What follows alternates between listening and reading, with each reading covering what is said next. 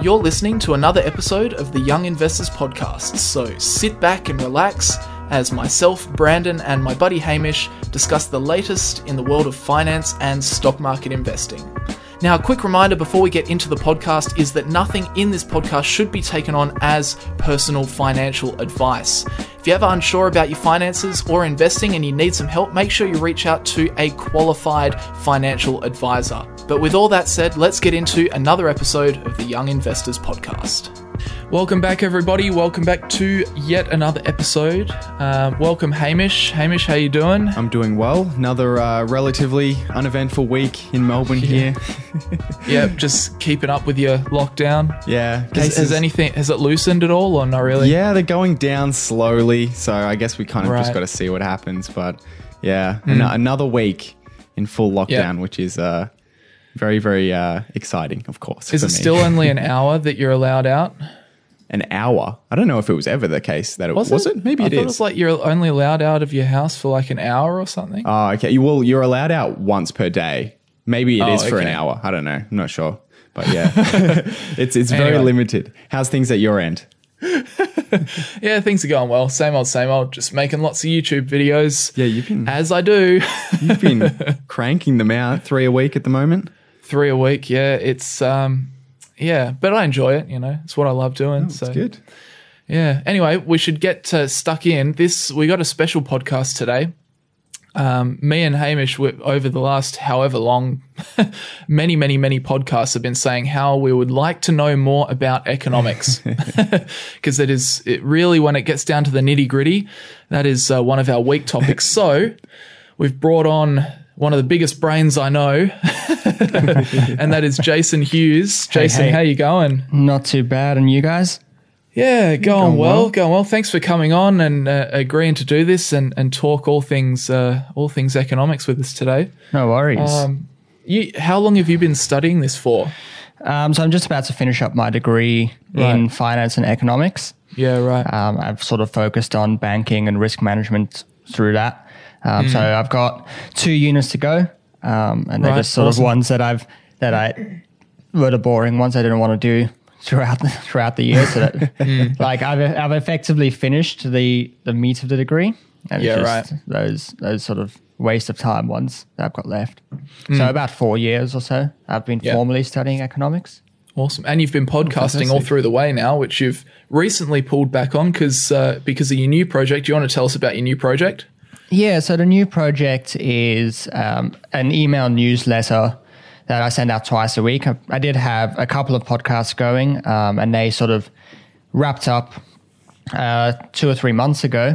Yeah. Um, like some uh, one of the hosts decided he was going to go and um, do some other stuff, and then um, I decided I wanted to try and sort of put my thoughts into writing rather than than talking Yeah. about them. It's just another another skill, I guess.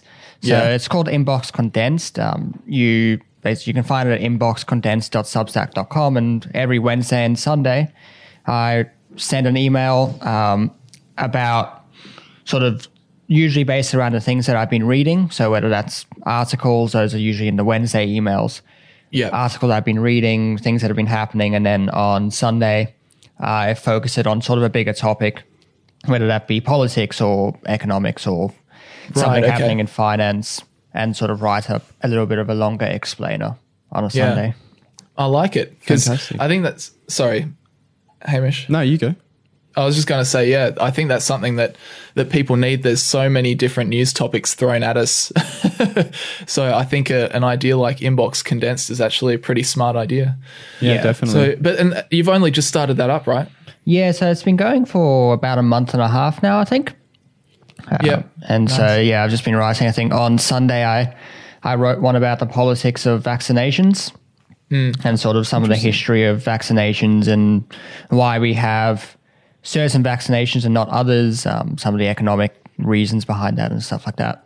All right, cool. Awesome. Yeah, well, I'm, I'm certainly interested to pick your brain today because I don't know how many times on this podcast that I, we've been discussing some kind of economic um, situation, news story, and I've just been like, well, I don't really know what's going on here. So it'll be um, it'll be interesting to get to the bottom of a couple of those things today. And um, I guess should we just start by going through maybe a bit of a brief overview of of economics and, and what's involved?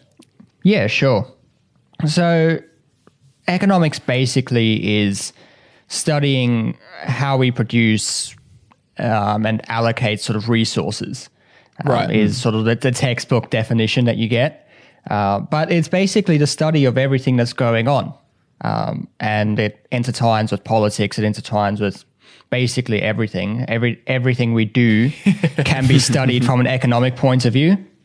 Um, and so in modern day economics, um, we tend to split that up into macroeconomics and microeconomics.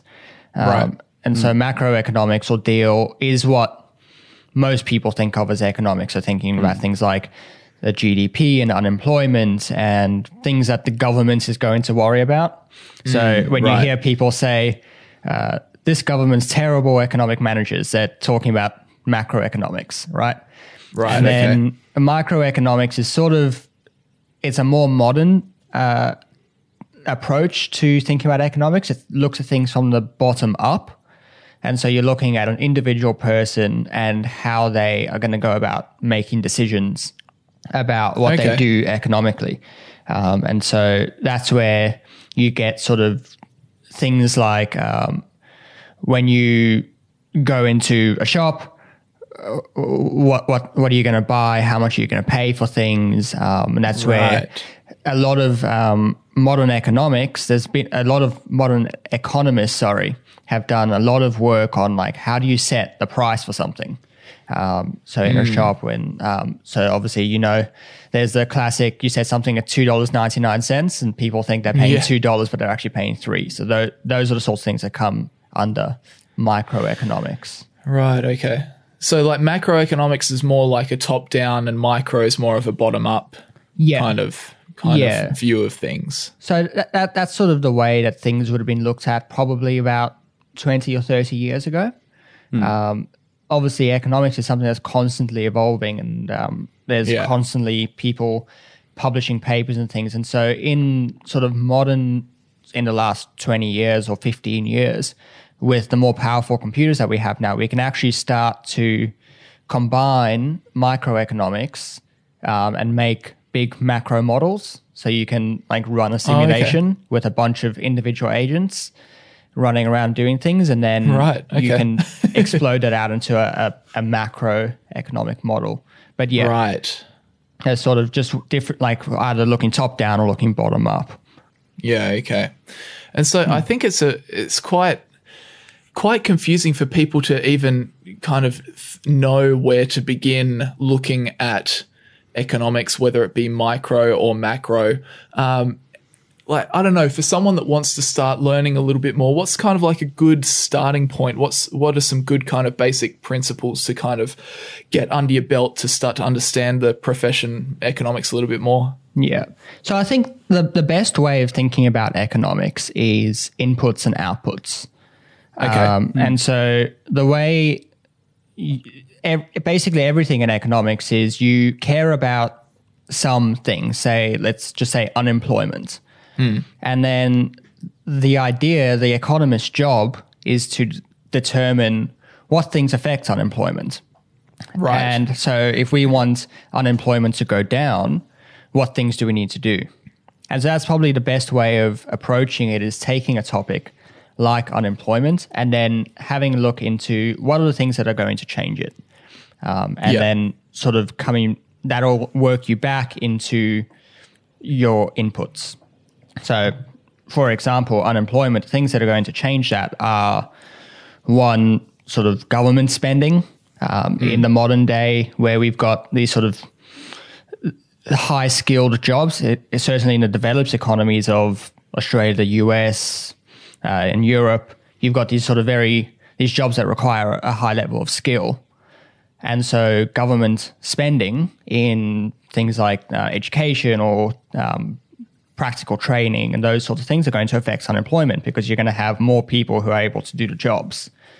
Uh, right. And so it's sort of that, that sort of path of saying, what do I care about? Yeah. What do I want? Which way do I want that thing to move? And then how can whoever needs to do the thing, you know, w- how can they affect it? Right. Uh, okay. and usually that's going to come back to the government. Yeah.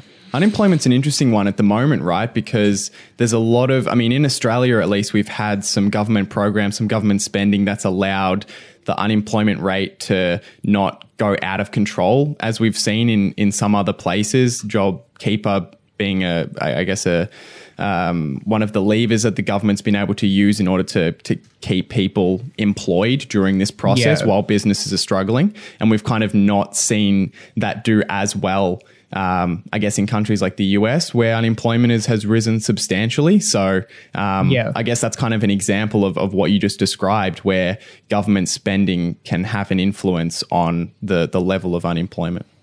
Yeah, absolutely. And that that's sort of it's a big debate currently, obviously, in economic circles of these wage subsidies. We have seen them in other places in the world.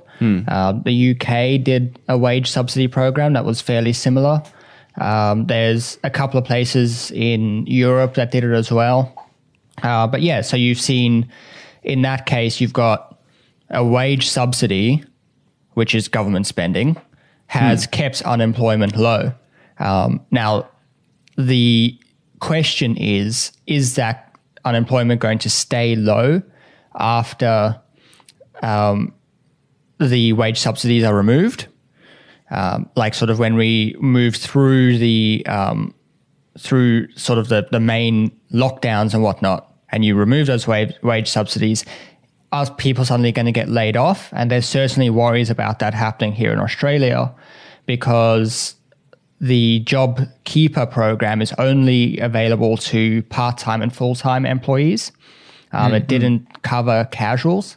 And the problem with that is that while people were getting paid JobKeeper, they were accruing leave, uh, so annual leave and sick leave. and so the problem is, is a lot of people have gone out, they've been getting JobKeeper, um, but they've been able to go and find other jobs. And w- there's sort of a lot of fear in, in economic circles at the moment that once JobKeeper gets removed and people leave, you're going to have these businesses, and some of them are just small businesses, who have to suddenly make these big payouts of annual leave, and that might Right. crush a whole a whole range of businesses. They might Right. just go bankrupt. Yeah, and, and I guess Complex it's problems. Yeah, and I, I guess it's not necessarily the case that once we're out of lockdown, businesses are just going to go back to how they were performing previously. People might be less reluctant to to go out and spend as much as they were previously. So even though right now we're kind of in this artificial place where lockdown is restricting people from spending money, it's also not necessarily the case that people immediately go back out afterwards. Um, businesses might find them. I think it's very likely that businesses will find themselves performing substantially worse than they were previously, even after lockdown's finished.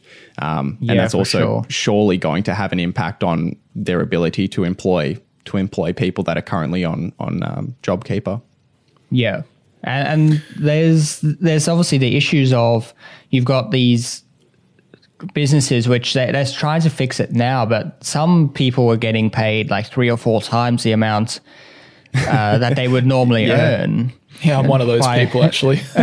yeah, I I know a number of people who are in that situation. I know know a number of people who have been able to get double the job keeper, like from two different jobs, which is not not supposed to be allowed. yeah. Wow, that seems that seems whack. But uh, it's been very uh, yeah. I know there's a number of flaws with the system, but I mean that comes with with any kind of quick implementation of anything. So Yeah, that's what I was going to say. I, I guess that's a an interesting thing to factor. it. Like this is a you know a complex economic issue, but you can see that there, it's it's imperfect just by the fact that it had to be done very quickly. So you're going to get you know. Pure- You know some some flaws that don't work entirely as as what we would like them to, but I guess that's like what Ray Dalio was saying in, in a recent interview, is that it's just the government governments around the world trying to get large sums of hmm. money to their citizens in an imperfect way. So Yeah. And you, you think about it like if you need to put money into people's bank accounts and you and you sort of set these boundaries of these people are eligible for it and these people aren't, you need the infrastructure to do that. And luckily here in Australia, we have a very good infrastructure um, through things like the um, the ATO has Yeah. a very robust payroll system, a payroll tax system, and so that's that was a very easy way of putting money into people's uh, bank accounts. Whereas in like the US, they just don't have that same sort of infrastructure built, and so it was much more difficult for them. I don't even know if it would be possible for them with their infrastructure to provide like a, a payroll subsidy like we've had here. Right. Like Right. it, it just it just would wouldn't be possible to do. right. And so that's another like sort of side of economics. You can debate the the policies to the nth degree, but it there's a practical side to it as well. Yeah, getting In- it done. Yeah. Yeah, no, it's very interesting. Um, all right, well, let's get. So we are talking before about uh, economics and the the easiest way to look at it, I suppose, if you're just kind of getting started, is inputs and outputs. Um, so when we're looking just, you know, thinking about the macro, thinking about the the big picture, what are some of the inputs and outputs that we're typically looking at to to get a better understanding of how maybe our economy, say here in Australia, actually works? So there's the big three outputs that we talk about: the GDP, unemployment, and inflation. So those are sort Right. of the the the headline uh, outputs that we care about. Key figures. Yeah. Right. Mm. And the reason we care about them is because they tend to be good indicators of a range of other things that um, right. that we care about. So, So it's like an umbrella. Yeah. So, like, generally, if GDP goes up, people's standard of living is going to go up, um, and their healthcare outcomes are going to go up, et cetera, et hmm. cetera. If inflation is in a reasonable range, uh, you're not going to sort of have instability. Um, GDP is going to go up uh, gradually over time. And then obviously unemployment, if that's uh, at a, a low enough level, it's going to drive GDP uh, the way we want it to go. Inflation's going to be in about the right range. And of course, people are going to have jobs. Um, and when you're talking about the macro, obviously you, by definition, you can't talk about each individual person. And so that's why you sort of care about these three things because they're generally going to keep each person uh, in a in a pretty good state if they're in the right place. Right. It's probably yeah. It's the best way to get the broad picture, I suppose. Yeah. Yeah. Okay. All right. I suppose it's the same way you talk about in um, when you when you talk about stocks, you you're going to look at sort of like a debt to um, equity ratio or a PE Yeah. ratio or like things like that. Like they're not the whole story, but they give you a pretty good indication. Yeah. Okay. Yeah. All right. Well, so those are the three primary outputs, right? Um, could we maybe Yeah. talk about what are the two? What What are the inputs um, in Yeah. in that equation? So there's sort of two main ways of affecting the economy. There's fiscal policy and there's monetary policy. Um, Okay. And the way I like to think about it is fiscal policy is the remit of governments. So governments take care of fiscal policy, and monetary Right. policy is the remit of the central bank Okay. and uh, there's a fuzzy line between what the central bank is and what the government is, and it's a very important uh, Because they're concept. intertwined, aren't they? They're very intertwined, um, and it's it, it's a very sort of important concept of like this thing what we call the independence of a central bank. So Yes. the idea is that they're set up by the government. In some places, they are owned by the government. Here in Australia, they are largely owned by the government. Okay. Um, but generally, what you want is you want no direct control over monetary policy by the Yeah. government. Um, but, it- it's a difficult, uh, it's a difficult sort of balance to draw. But sort of coming back to fiscal policy, when we think about it, we're thinking about um, government spending. So anywhere you see government is uh, committing this much to build this infrastructure or to um, build out their defense force or Yeah, like Um, roads and infra- yeah, infrastructure, healthcare, that sort of stuff. all of those things, that's government spending. right. um, and then tax policies as well. And Right. so you can sort of, it's this sort of give and take between spending more um, to inject money into the economy, or you can tax less so you don't take as much money out of the economy. Right. Okay. And so what we see here in Australia, we see low and middle income tax offsets. So Yes. if you're earning below, I think like $37,000 or so, you're Hmm. getting about $600 a year from the government just free and clear. and Australia is also, I think, one of the few countries that has a tax-free threshold as well. Yeah. Is that correct? Yeah. Um, I'm not sure about what other countries have. I know, I'm pretty sure that the US in large parts of the country don't have a tax free threshold. Um, they get taxed on a state and federal level though. So Yeah. it would be a bit difficult to go and like check all of that. Um, but yeah, we've got the tax free threshold as well. So if you're earning below $18,200, you just, you don't get taxed. It's a pretty good rule. Yeah, it is, it is a handy. good rule. Um, and Handy it's for the low-income earners. Yeah. it's, it's handy for the low income earners and it's also less of a stress on the tax system because if you're taxing 20% sort of below $18,200 that, that really doesn't matter like how many people Yeah. Yeah. in the economy are earning below $18,200 it's a small amount of money to be chasing. yeah Yeah. and then like you've got to worry about like some 14 year old who's working one shift a week at their local Woolworths. Like you don't need to worry about them doing their tax return.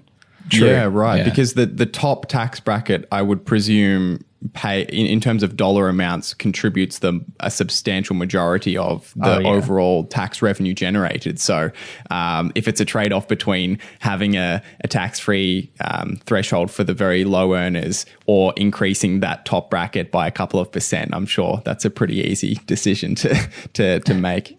Yeah, and it just means that because remember the the tax system has to be administered by the ATO, and so the Yeah. ATO need to employ people, and they need systems that are going to track people and see where tax evasion is happening. And you'd rather hmm. catch that at the top than at the bottom. Yeah. Hmm. Yeah, definitely. Yeah.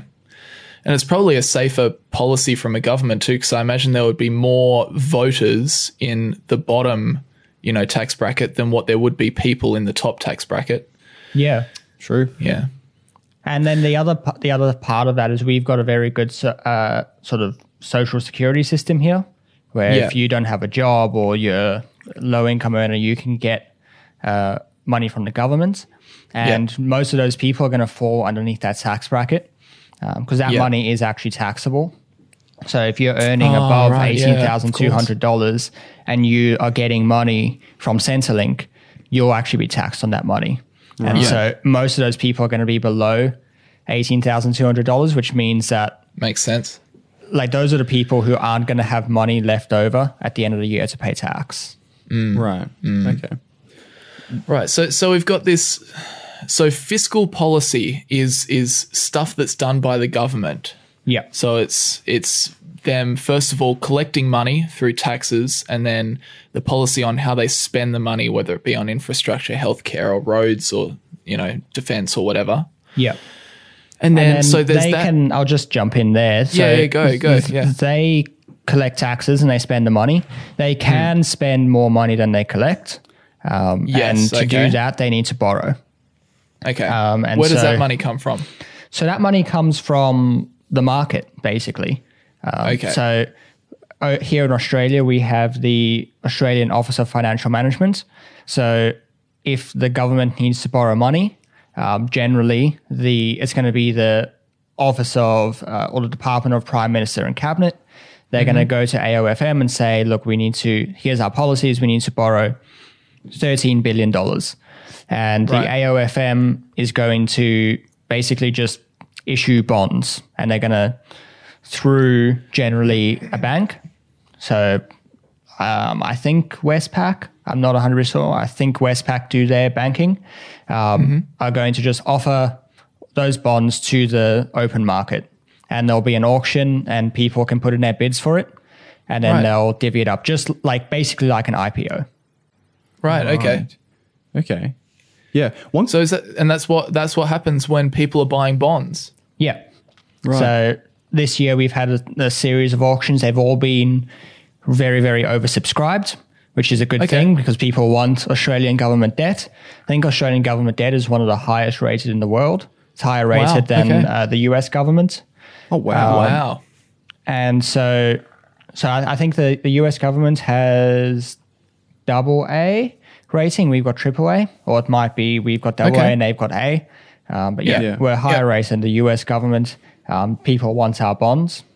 And so if the government needs to borrow money, they can, yeah, just sell bonds in the open market. Just like if uh, CBA wanted to borrow money, they could sell bonds in the open market. Right. So if, if you're so if you're buying government bonds, you are buying into the debt of the government. So that money is being given to the government for them to be able to spend it on whatever they need to do. Yeah. So yeah, if Right. you're you're basically lending your money to the government, And then they're like promising to pay debt, you they'll back. they'll pay it back over time. Yeah, so they'll pay it back over time with interest. interest. And obviously, bonds are slightly differently um, sort of structured to a, Yeah. a mortgage or something, where you Yep. only pay the interest down over time, and then you pay the principal right at the end. But yeah, they're paying it back Hmm. to you over time. Right. Okay. Right. And if the government, this is a question I've always wondered. If the government is doing a ton of spending like they're doing now and presumably taking on a lot of debt, issuing a lot of bonds, does that have an impact on the interest rates on those bonds? Do, do the interest rate on those bonds go up when there's a huge Yeah. supply of them being pushed into the market? Yeah, absolutely. So if there's um, low supply um, and um, also if there's very high supply and very low demand, um, the price of that bond is going to come down, and therefore Right. the interest rate is going to go up. Um, and so, luckily here we haven't really hit that point. Um, and in a lot of countries, you we don't really know where that point is, where suddenly the interest rates are going to go up. Um, but as long as there's sufficient demand, like we have here, Yeah. it's not going. It's not going to happen um, because it it's totally a supply and demand thing. Right. Okay. And, And and, so- so, the way that works, sorry, um, is when the AOFM makes a bond, they'll say, okay, here's a 10 year bond with um, semi annual coupons, so paying interest every six months. Um, And we'll pay that at 2.5%. And then they'll go to the market and say, here's the bond, semi annual coupons, 2.5% for 10 years. And the market will say, we want 3%. So we're just going to pay less for that bond. So we're going to be, we're going to pay below the par value, basically. Right. When it comes to governments, we're talking about how Australia's bonds are quite highly rated. Yeah. So if if if the ratings um, slip down, does that mean people are less interested in buying that debt? So the ratings are done by uh, like private companies. So Oh, there's, okay. there's um, some big private companies around the world. So Fitch, um, Standard and Poor's, or S and P, Yeah. and uh, Moody's. yeah. So they are the three big ratings agencies, and they will do ratings of bonds. Um, and so they'll have their model that they basically every uh, quarter or month or whatever um, it is, they will just sort of put recent data, and it'll include like a range of things like GDP and unemployment and um, the budget surplus and range of uh, data, and they'll plug all of that into their model, and then they'll get a rating out of it. So, what does the rating actually tell us? Is it how likely that government is going to be able to, you know, repay its bond or something? Basically, yeah, it's ba- it's like a, a person's credit rating.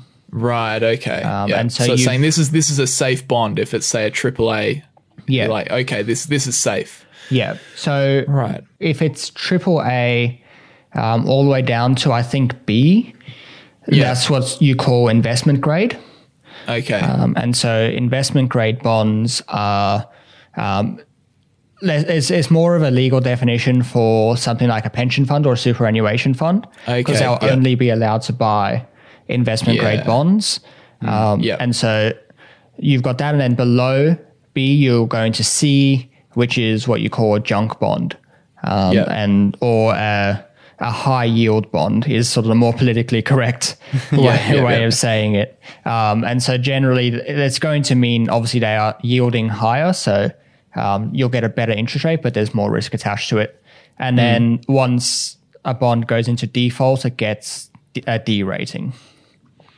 Right. Okay. So are there are there some countries because I imagine there are some countries out there that their bonds would not be particularly highly rated.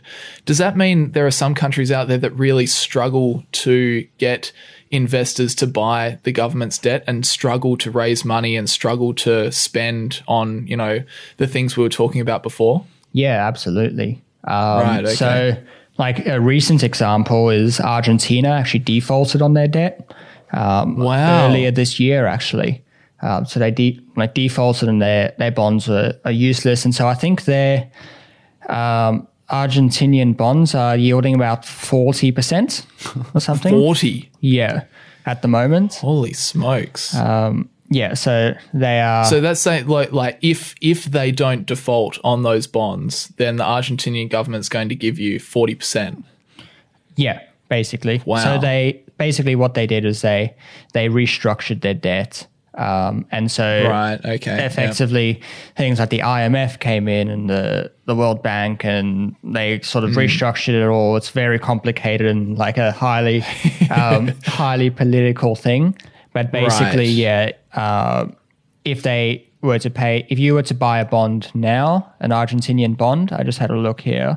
Um, their, I think this is a ten-year bond, is currently Hmm. yielding fifty-one point five eight percent. Right. Um, so if you were to buy one of those bonds now and hold it until it matures, um, and then um, and they don't default, you'll get fifty one point five eight percent yield. Yeah. Um, but And so like yeah, sort sorry. of importantly, that's in um, pesos. So yeah. the the um, peso is going to change very significantly against the, the US dollar or the Australian dollar. Yeah, that's that's what I was okay. just about to say. How does uh, inflation must play a role in that, right? Because the Absolutely. the fifty percent ish interest rate is probably a, nominal interest rate, I presume. Yeah. Um, And then once you take into account inflation, what the actual interest rate that you earn over that ten year period may be very different, right? I mean, if I guess if a, if a bond was uh, had a two percent coupon attached to it, or a two percent interest rate is what you're going to get over the next ten years, but the inter- but the inflation rate is three percent. In real terms, you've you've actually seen a negative one percent return. Is have I got that correct? Yeah. Yeah. Well, it's not exactly Not- that, but that's a yeah. very good approximation. um, just because of like compounding effects. Y- yeah, yeah, of course. Yeah. Um, but yeah, so just just quickly, I googled 2018 inflation in Argentina was 34 percent, Right. and 2019 was 53 percent. So yeah, yeah like you're basically getting zero on that. Right, I see. I Um, see. So So so overall you have these in the case of Argentina, this high interest kind of bond. Is that they have to offer that high interest because otherwise no one would be interested? And that, Um, and that's or that's that's the that's the natural interest because of the supply demand equation. Yeah, so that's going to be set by the supply and demand equation. Um, Yeah. And so you, it, it's it's sort of like tricky when when you're offering bonds, they need Yeah. to be offered at a reasonable approximation of what the gov- of what the market is going to want. So you have to sort of estimate how much the market wants, uh, Yeah. like, is willing to buy, and then like what terms they're going to want. Um, but then once it's in the market, and they've um, like they're just trading on the open market, then it's 100% just dictated by supply and demand. Right. And that's So where yeah. modern central banks can adjust interest rates just by buying and selling government bonds. Right. That's a good segue. Because that's the next thing we've got to talk about, right? So we spoke about fiscal policy. That's what the government's doing, what their, you know, tax revenue they're collecting, what they're spending it on. And then we've got this other um, input, which is the monetary policy. Yeah. Right. So tell us about what is monetary policy? What is a central bank? Um, how does that all relate into this picture that we're we're starting to kind of construct? So monetary policy is what what it says on the tin. Really, it's the the policies set around the the money in the economy. Okay, how much money's in the economy? Basically, sort of yeah, how much money is in the economy, how much that money costs, and interest rate is a cost for money over time. Yes. it's yeah, so it's re- related to that, and then sort of the part that people don't uh, pay attention to a whole lot, or is sort of a little bit more hidden, is how do you move money around the economy, um, and that's a very important role that the central bank plays. Um, Okay. and so like effectively the payment system within the economy, um, and the stronger that payment system is, the more effective monetary policy is going to be. So I don't know if you've ever like looked at, for example, in the US Fed, when they set an inflate, uh, so not an inflation target, when they set their cash rate target or their interest rate, they set Yeah. a range of Yes. 0.25%. Whereas Yep. here in Australia, we just set one uh, interest rate. A number. Yeah. So that's got to do with the fact that Australia's uh, payment system is a lot more robust than the payment system in the US. Um, and so when the Reserve Bank of Australia sets an interest rate a target, they can actually hit that target. Um, Yeah. I think since they started targeting the interest rate, because they, they haven't always done it, I think they started targeting the interest rate around the beginning of the 2000s. There hasn't been a single day where they haven't hit the interest rate. There you go. and and so, but in the US, they just can't do that. Yeah, can can you explain that a little bit more? Maybe the difference in the payment system, what you mean by that in terms of the difference between the US and Australia? Yeah, no worries. So in Australia, if you want to be a bank, um, you have to, or if you, you want to, it's not, not necessarily a bank. If you want to be an authorized deposit taking institution, okay. um, so you want Technical. to you want to take people's money and hold it for them. Um, you have to be registered with APRA. Yeah. Um, you have to get a license from them to do that, and then you have to be a part of um, so the payments uh, infrastructure with the with the Reserve Bank of Australia. So you have to hold a bank account with them effectively. Oh, okay. Um, and that bank account, in there, you have your exchange settlement funds.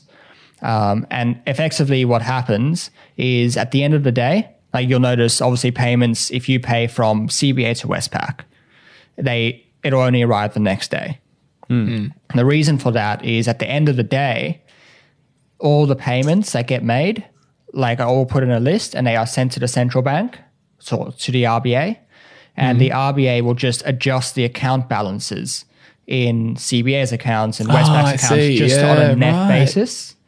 Um, and the way this used to happen was if CBA was sending money to Westpac, they would just basically send um, like a some sort of message to Westpac.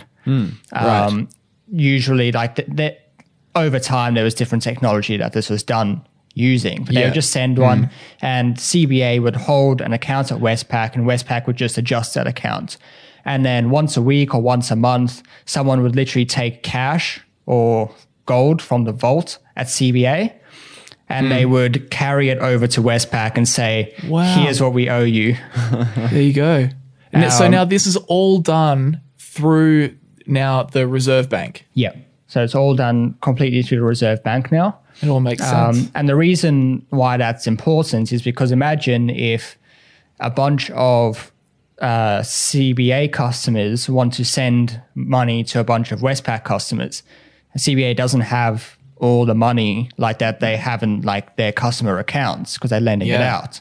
Um, CBA would fail.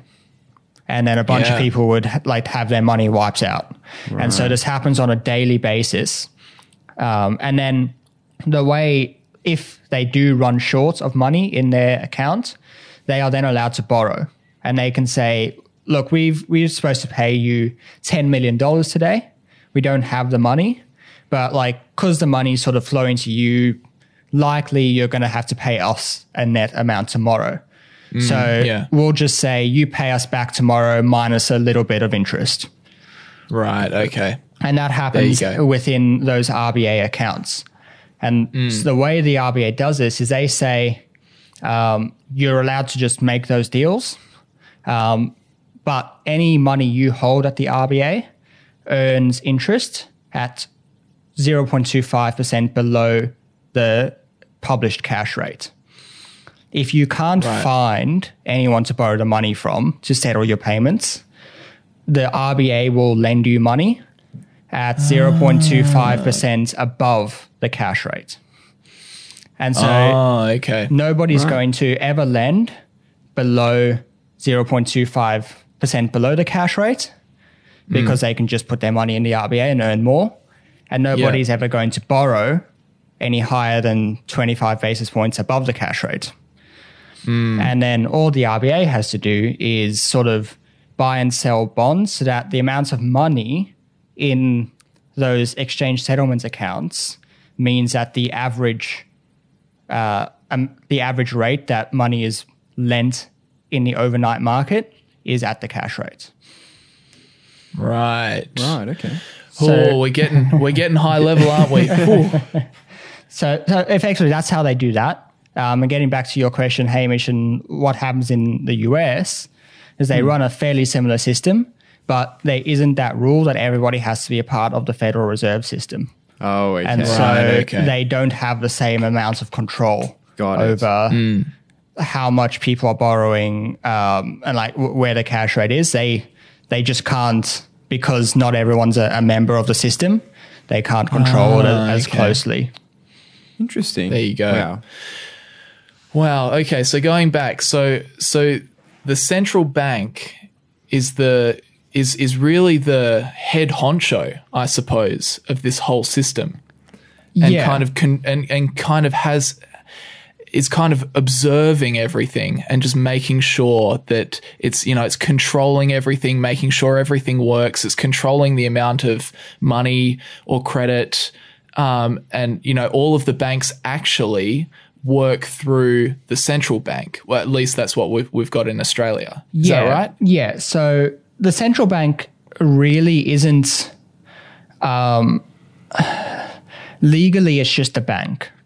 Like it- it's just a bank, and in fact, the central bank until sort of the 1950s was um, CBA. Okay, there you go. Didn't know that. So like w- they're just a bank. Um, now they get set up by a, f- a federal charter, um, and so they're sort of carrying out government policy in a way, but they're just a bank. Um, in the US, the US Federal Reserve System is a series of I always forget it's either seven or nine banks. Yeah, um, there is just a series of banks around the country, and then they have a board that's right. um, who sits in Washington and who sets policies. Um, And yeah, so they're just that sort of the way it was sort of um, developed in the economic school of thought is through a, a guy back in the 1860s, I think, a guy called Walter Bagehot. Um, he was actually uh, he was an e- editor of the Economist magazine, and he wrote this book called Lombard Street, in which he sort of laid out a model of a central bank, where the central bank is just a lender of last resort in the banking system. So if a bank hmm. runs out of money, central banks there to lend it to them. And hmm. because banking is inherently unstable, and throughout history, banks have always failed. It's Yeah. just it's just it's a really good system for running an economy, but it's also a really bad system because they fail. Hmm. Um, and So can, I'll chuck in a question. So can a central bank fail? technically, yes. Um, we've never really been in a situation where a central bank has has failed. Um, How would that happen? So the way it would basically work. So if you think about a central bank's balance sheet, they're going to have assets, which is like government bonds, um, gold, maybe some foreign currency. Yeah. Um, they're going to have that on their asset side, and then on their liability side, they're going to have those um, exchange settlement balances. So the Yeah. like the money that banks hold there. What we were just talking about. Yeah. Hmm, Um, and there's going to be currency because they're, they're liable for, for the, the physical money that's going around in the economy. Um, though, if those liabilities get really, really big and people suddenly lose faith in, like, really, the if the banks lose faith in the money that is in the economy um, or that they, they're holding at the reserve bank, the bank could fail in in that case because people are just going to say, Wow. "Look, we want to take our money out. We want to we want to go and get some gold with it, or we want to." Yep. Um, and if people basically people would have to say, "We're just not going to transact with this currency anymore. We Yep. we just don't have faith in it anymore." So it'd be a, a, a to for a central bank to fail, it would be everybody bailing on that currency and just getting out and saying, "Nah, we are we are leaving." Yeah. Um, And they're all a, doing a very this together specific kind of way that they would do it. Um, again, Right. we've never really seen it happen. Yeah. You're more likely Sounds like we don't see, want to see it happen. No, it would be it, it would be very very bad. Um, Yeah. In in a big country, obviously, like for example, Argentina, people lost faith in the peso, um, lost faith Yeah. in the government, um, and that would probably happen before the central bank failed. People would lose faith in the government first, um, Yeah. but like if the say Federal Reserve was going to fail, y- you would hope the U.S. government would like bail them out because Yeah. if the if the U.S. Fed failed, um, like there's just an ungodly amount of money that's transacted through the U.S. Fed. US dollar. Like yeah. the entire world economy would be sent back like 300 years. like it, it would be it would be like doomsday. Yeah. All right. Well, let's let's let's leave that there. Let's not make that happen. Yeah. let's everybody stay calm Keep spending. and let's let, let's make sure that doesn't happen. All right. So let's go back. Um, so the central bank also, you know, when you read about what they do, when you watch YouTube videos or whatever, you listen to Ray Dalio. They always say that the central bank controls interest rates and they are allowed to print money. Yeah. That's like what what the you know that's probably the the big big key points that you hear from explainer YouTube videos. But Yeah. I wanted to talk about so so how does how does the central bank actually go about controlling interest rates because they can if by influencing the interest rate if they lower it they can stimulate the economy they can make it cheaper for people businesses whatever to borrow money and spend it so it keeps the kind of it keeps the economy stimulated so how does the central bank actually play the role of adjusting that interest rate and stimulating the economy So they they control the amount of money that's in the economy. To put it simply, Yes. so I'll just give you an example. Say the RBA wants to uh, lower the interest rate, yeah right? So uh, how do you lower the interest rate? You buy government bonds, and when they say the interest rate, they generally mean on the government bonds. So mm, you're going to yeah. buy the government bonds, which means mm-hmm. supply is lower compared to the demand, so the price is going to go up, and the interest rate is going to go down. Right. So- because Okay. they're they're buying so they're taking those bonds away. yeah, basically. Yeah, okay. So what they do is say like they want to buy a certain amount of bonds. They'll go at I think it's eleven o'clock on whatever day. They'll Yep. say we want to buy these bonds. Um, then everyone sort of who holds exchange settlement accounts, so the banks and the superannuation funds and whatnot, say, yeah, we'll sell those bonds to you at that price that you're asking. Okay. Um, that auction takes place. They sort of do that, and then what they do is they just say, "Well, we've say with CBA, we've just bought ten million dollars worth of bonds from you. We'll just put ten million dollars in your account. We'll just add ten million dollars onto CBA's uh, account balance. Like that's what, So so the just what they do. So the central bank is actually buying the government bonds off of the banks, and that then essentially clears the bonds off the table, but also gives the banks money. Yeah, That's how it works. yeah. Okay. So There you go.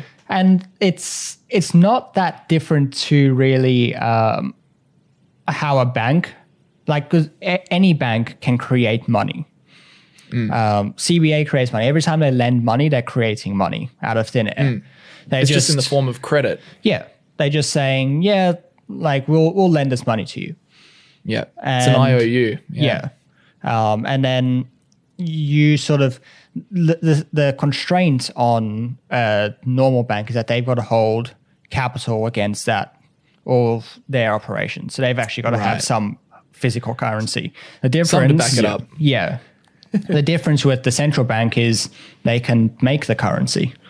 Um, and so that's sort of a, an important distinction to make. The difference between money and currency. Um, money or currency, sorry, is a form of money. But Yes. um, if you look at sort of how much money is in the economy, you're going to see it listed as currency, bank deposits, and then like something called broad money, which is a little bit sort of fuzzy what that is. Okay. Um, but yeah, so currency is just a form of money, and the central bank is the only sort of body in the economy who's allowed to make currency.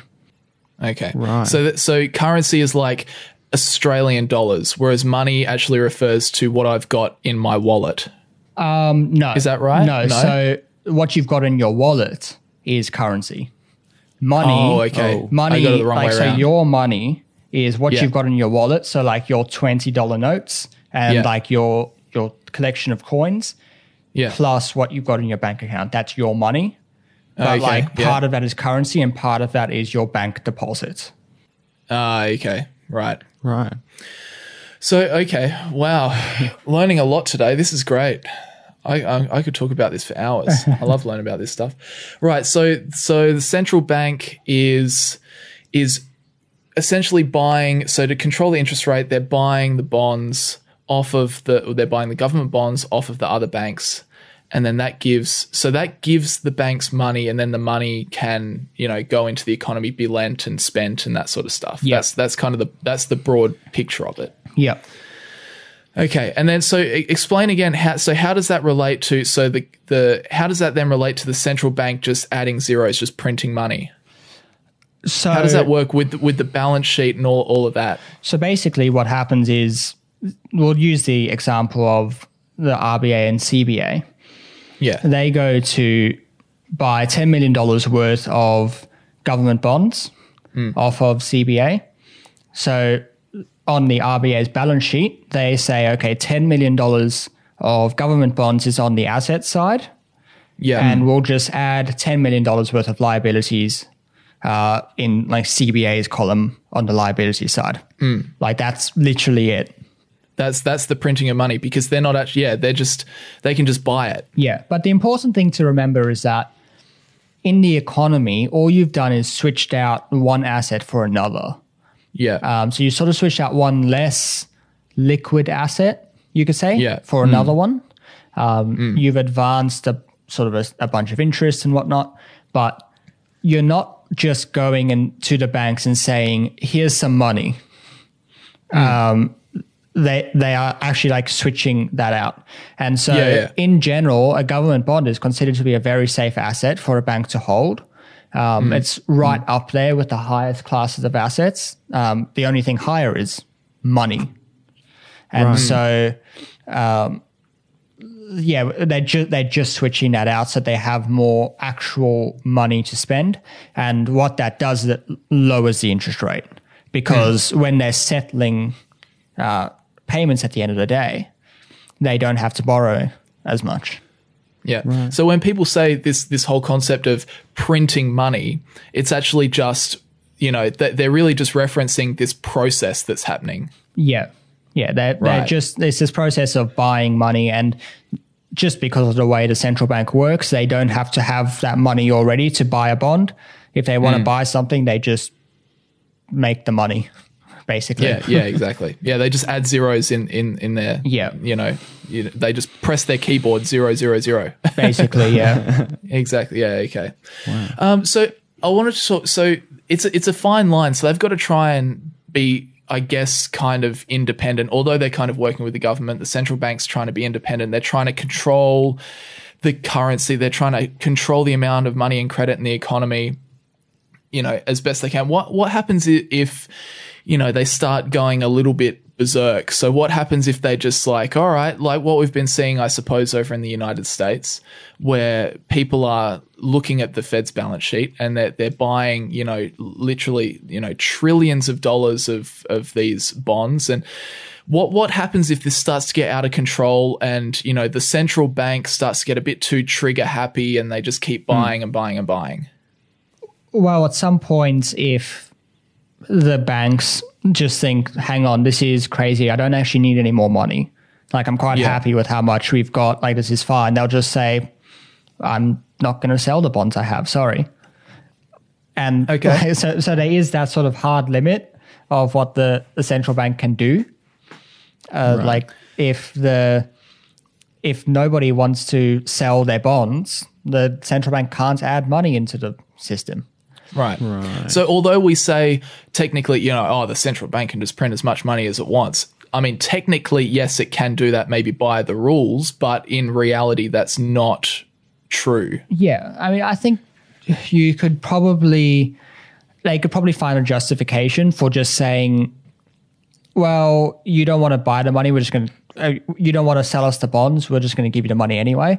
They could probably Okay. figure out some justification for doing that, but that would be like we've we've never been in a situation where people have Where it's- stopped okay. taking money, so we don't know that. Yeah. Um, and then the other part of it is like, for example, early this year, everyone went into a bit of a flurry um, when the Fed said they were going to do unlimited QE, which is just QE is just the buying of assets in the market. As Okay. in, they were going to do unlimited QE. Um, basically, what they were, what generally or historically QE has done is they said we're going to do six hundred billion dollars or one trillion dollars or whatever, Yeah. and then they do that and they stop, and then they see what happens. In this, This case, time was different. This case, yeah, we've, they've just said, look, we're, we're not going to put a limit on it. We're just going to do it until we see that our goals have been fulfilled. Um, everyone suddenly thought that they were going to put unlimited money into the economy, which wasn't true. They put a certain amount into the economy. You can go and see how much money they put into the economy. yeah. yeah. Um, Like they didn't actually put unlimited money, and it's kind of based on this principle that they learned during the GFC, where they were putting sort of numbers on it. How much they're going to put in. Yeah. Um, and then it turned out to not be enough. And then they had to come out again and say, okay, well, now we're going to do another round. And that just erodes the credibility of what the central bank is doing. Like it starts to look like the central bank doesn't have control of what's going on.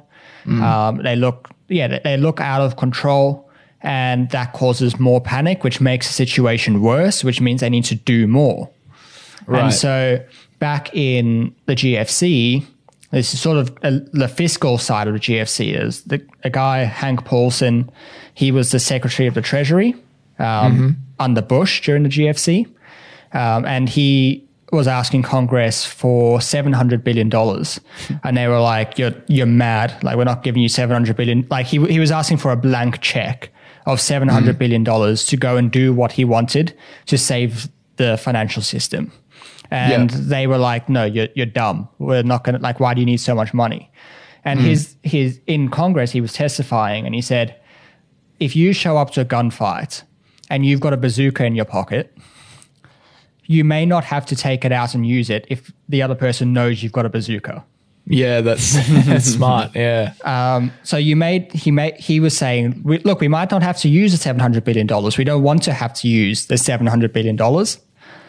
But if the market knows we have it and we have the ability to backstop all this panic, they might Yeah. just stop panicking and say, "Oh, it's fine. Like the, the government's got us. We're, we're, we're going to yeah, be fine." 700 billion. Wow. Um, yeah. So that's kind of like, and that 700 billion, they did end up using it and they actually made money off it because they went and bought a bunch of bonds. They injected equity into some, some companies with like interest that had to be paid and they actually made money on, on Oh, that. there you go. Wow. Um, so, but yeah, it, it's this when central banks, what they've learned now is that if they put out big numbers that they think are going to backstop the economy, they may not have hmm. to use it because people just stop panicking just because they said they're willing to do it.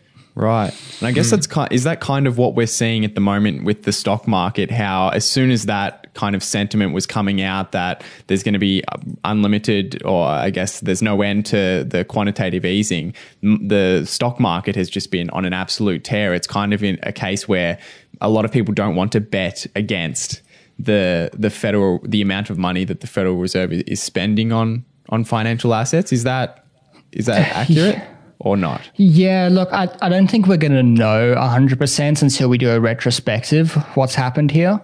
Um, like, we're still in the middle of it. Um, I think that there was a, a fairly significant worry that there was going to be a financial crisis, um, similar to what we saw in 2008, um, which never ended up happening. And I think that the the panic there was that people's um, people are going to start defaulting on their mortgages and on their car loans and on student loans and all those sorts of things, and that that was going to spark a financial crisis. Because this is something that people get confused is like a recession and financial crisis because they're used interchangeably in 2008. They think they're the same thing, but they're not Right. Right. Okay. um, a financial crisis is the financial system failing. And that's what happened in 2008. There was, um, and I think this is the unfortunate thing with like a lot of people have watched The Big Short and think that's the extent of what was happening in 2008. Um, it's, it's a, it's a misunderstanding of what Michael Lewis was doing. Michael Lewis wrote the book that The Big Short is based on as a character study of Michael Burry Right. and what Michael Burry did and like who he was. Um, yeah. and that's what Michael Michael Lewis does. He wrote like uh, Moneyball was about this crazy guy who went and managed a baseball team and did this like radical new thing with the baseball team. Um, Right. Like that's what that's how Michael Lewis writes. It wasn't he wasn't trying to explain the financial crisis. Basically, Right. Okay. there was a lot That's more. just the way it got interpreted.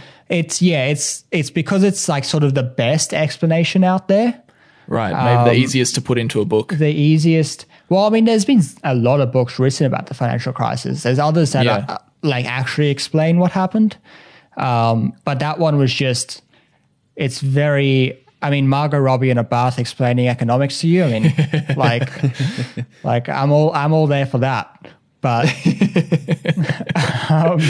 But maybe won't give you the most detailed, precise. Look, it's a slice of what happened, and and Yeah, you've got to understand. Like Michael Lewis works at Salomon Brothers for Lewis Ranieri, who's like I don't know if you remember at the beginning of the movie. There's the the guy who walks into the room at the beginning and is like, "Who wants to make some money?" And it's like this Oh, big yeah. like fat guy. I think he's got Yeah. suspenders on, and it's Yeah. kind of a story of like.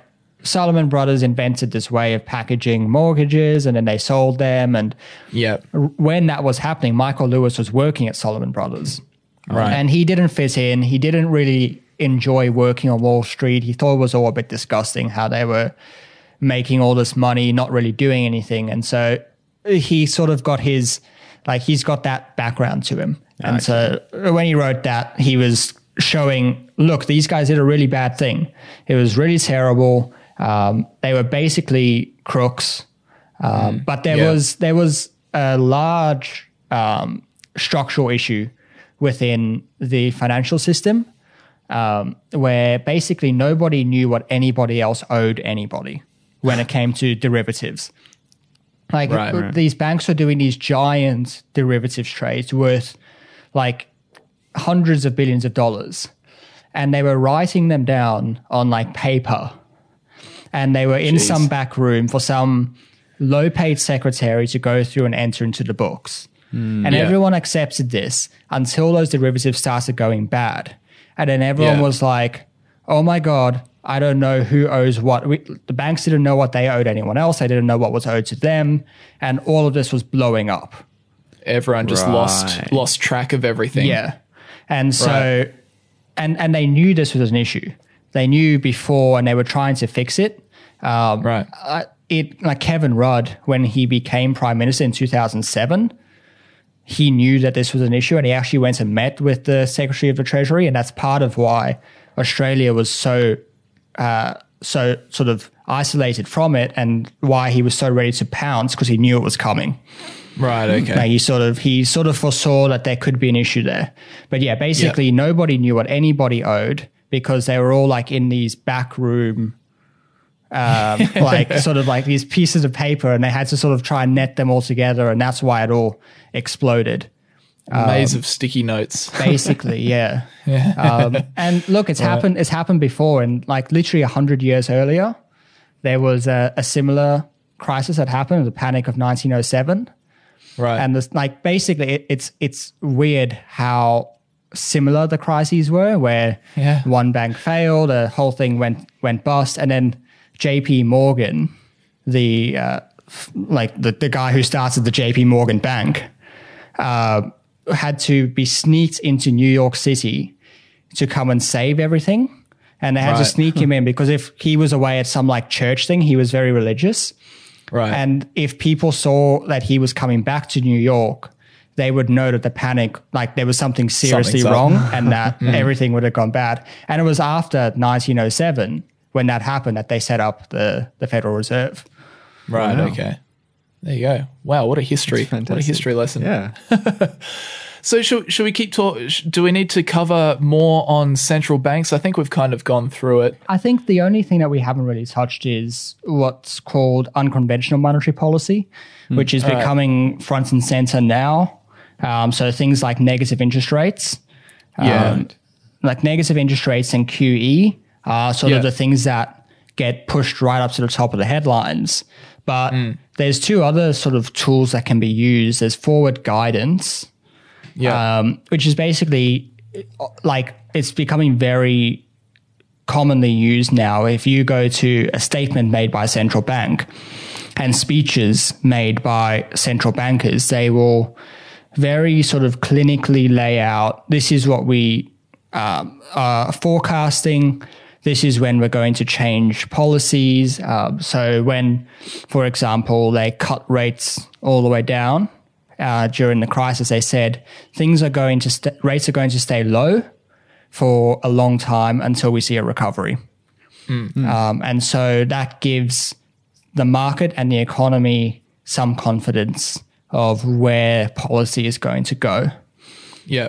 And that hasn't always been the case. Like back in the like 1970s, 1980s, the central bank wouldn't even like they wouldn't release a statement or anything when they changed their policy. They would just do what they were doing. And it was kind of like it, they they were just doing their thing. And then someone figured out that hang on, if we tell the market what we're going to do, we might not have to do as much. um, and so that's yeah, forward guidance is becoming very very commonly used. And um, Philip Lowe, the governor of the Reserve Bank of Australia, is a very big fan of central guidance. Um, Okay. Like he's written, um, he he's part of like sort of the economic research team. Um, I'm not quite sure what the official name is at the Bank for International Settlements, which Hmm. is basically the central bank for central banks. um, it's in Switzerland, and he's on okay. their like sort of one of their research teams, and he writes a lot about forward guidance. Um, and then the last one is term funding facilities, which is basically uh, a different way of injecting money into the banking system specifically in order to stimulate lending. And so Okay. here in Australia, we've seen a term funding facility be set up during COVID, where they said if you, uh, they made, I think, a $90 billion or $120 billion available to the banks, specifically for lending to uh, small business. So Right. if they basically said if you they they would use I think on on a month like blocks if they increased their lending to small and medium businesses by like every dollar they increase it they would get given five dollars by the central bank. Oh.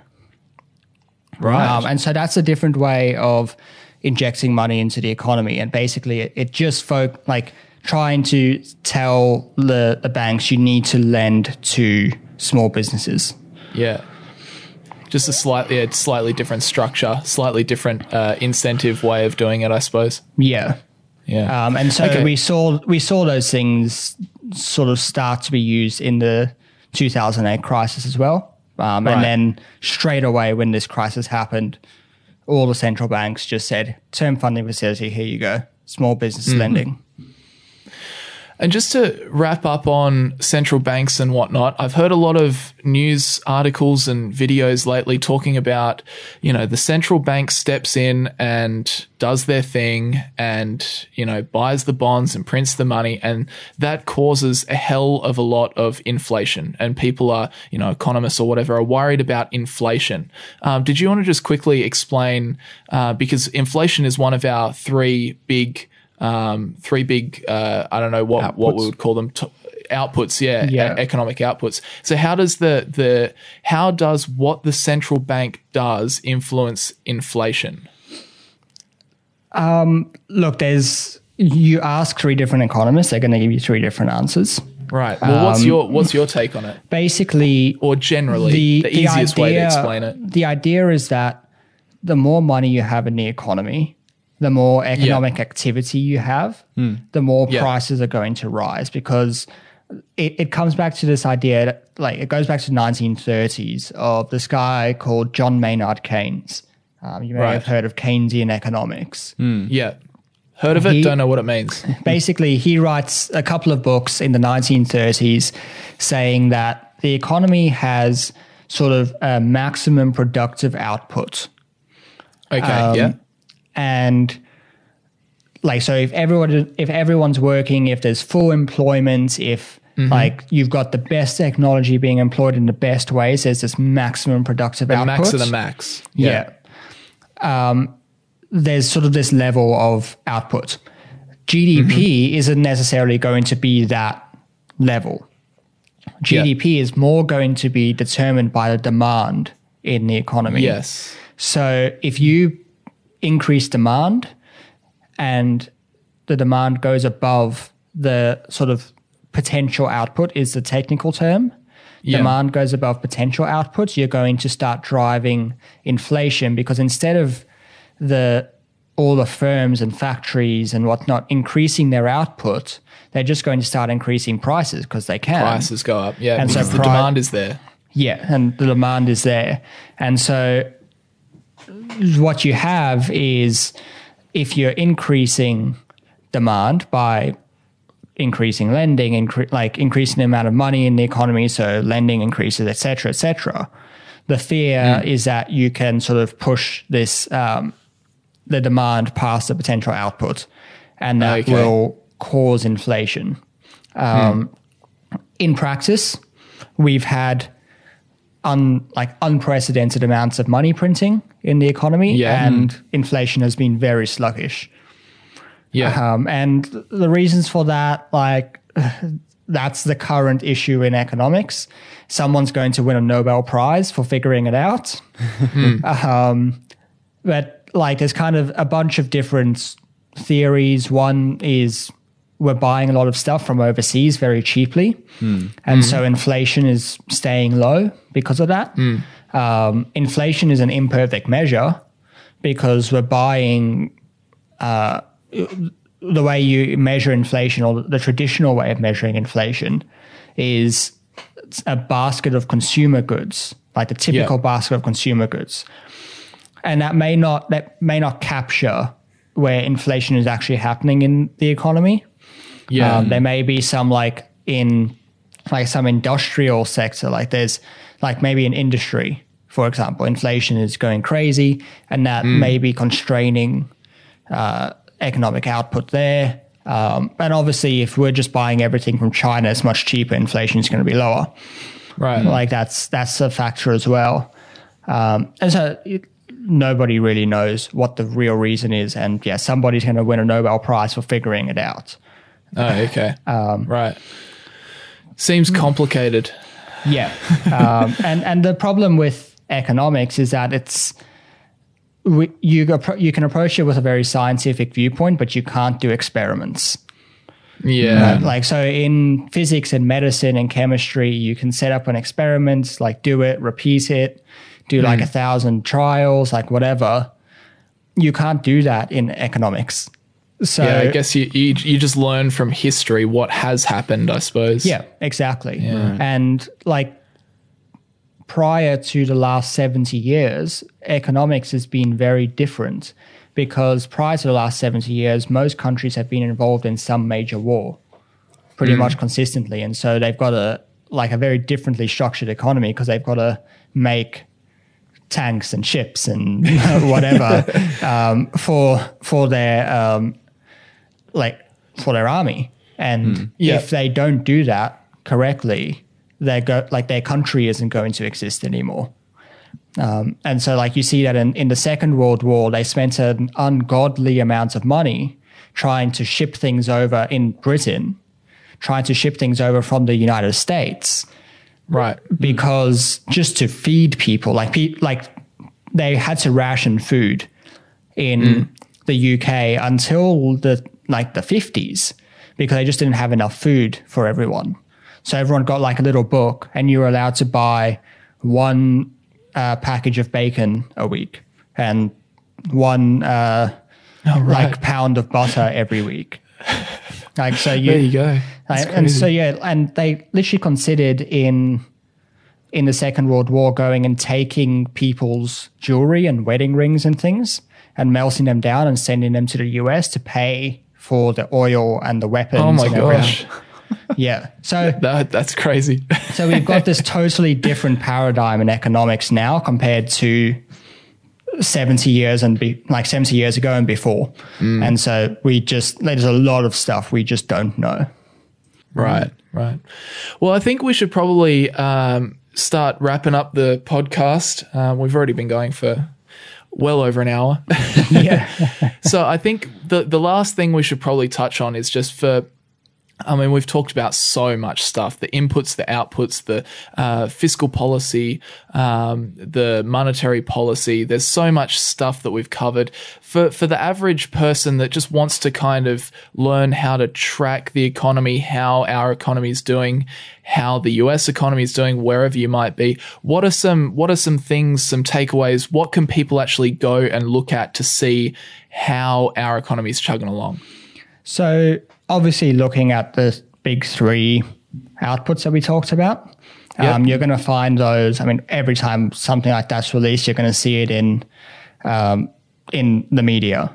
Um, Yep. But those things are fairly infrequent. I think in Australia we do a quarterly inflation series. We do monthly unemployment and quarterly GDP. Yeah. Um, and like even GDP, I think it takes seven weeks to produce. So Right. um, the course is going to end, and then seven weeks later, you're going to get the GDP data. So it, that's very sort of infrequent.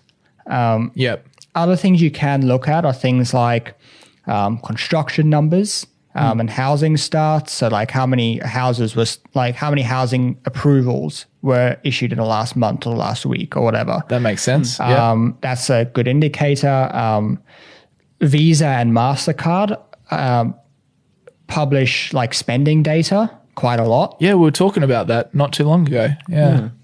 Yeah, so they they uh, just publish like this is how much people spend, and I think they even break it down into like what categories of things people are spending it on.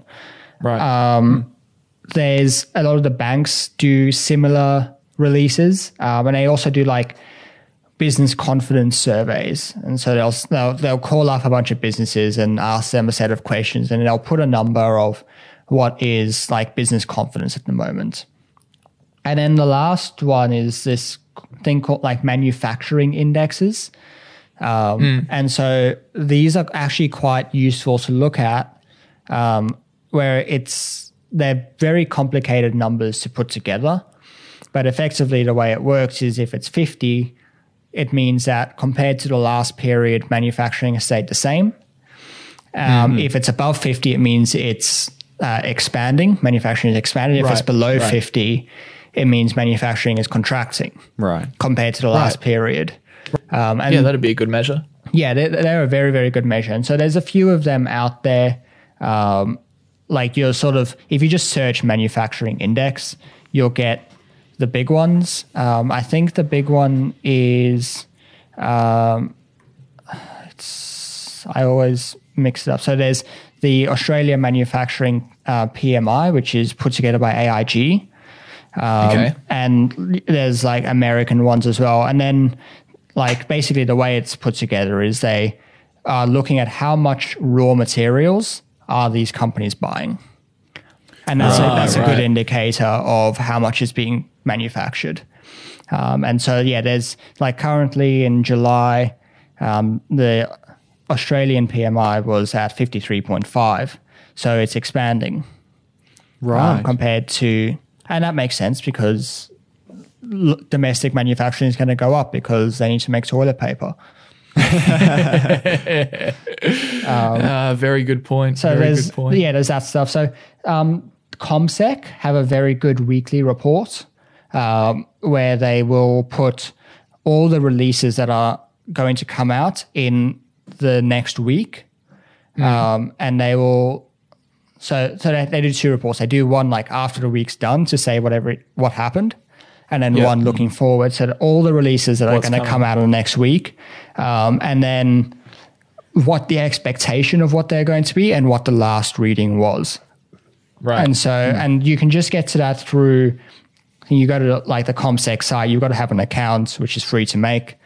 Um, Log in and you go to the research tab and they'll have all of those things there. Um, so they do that. They do a weekly, uh, or sorry, uh like three times daily, they do a podcast um, which Right. just sort of reads out like what's happening more market focused. And then Okay. daily, they also do sort of a little bit of a write up about the major releases during the day. Um, and then the other sort of major source, I would say, is looking at central banks because they're a, a very good way of getting an idea of what's happening in the economy. Most central Yeah. banks will meet every month. Um, here in Australia, they meet every month except January. I think in the Fed meets like eight times a year or nine times a year.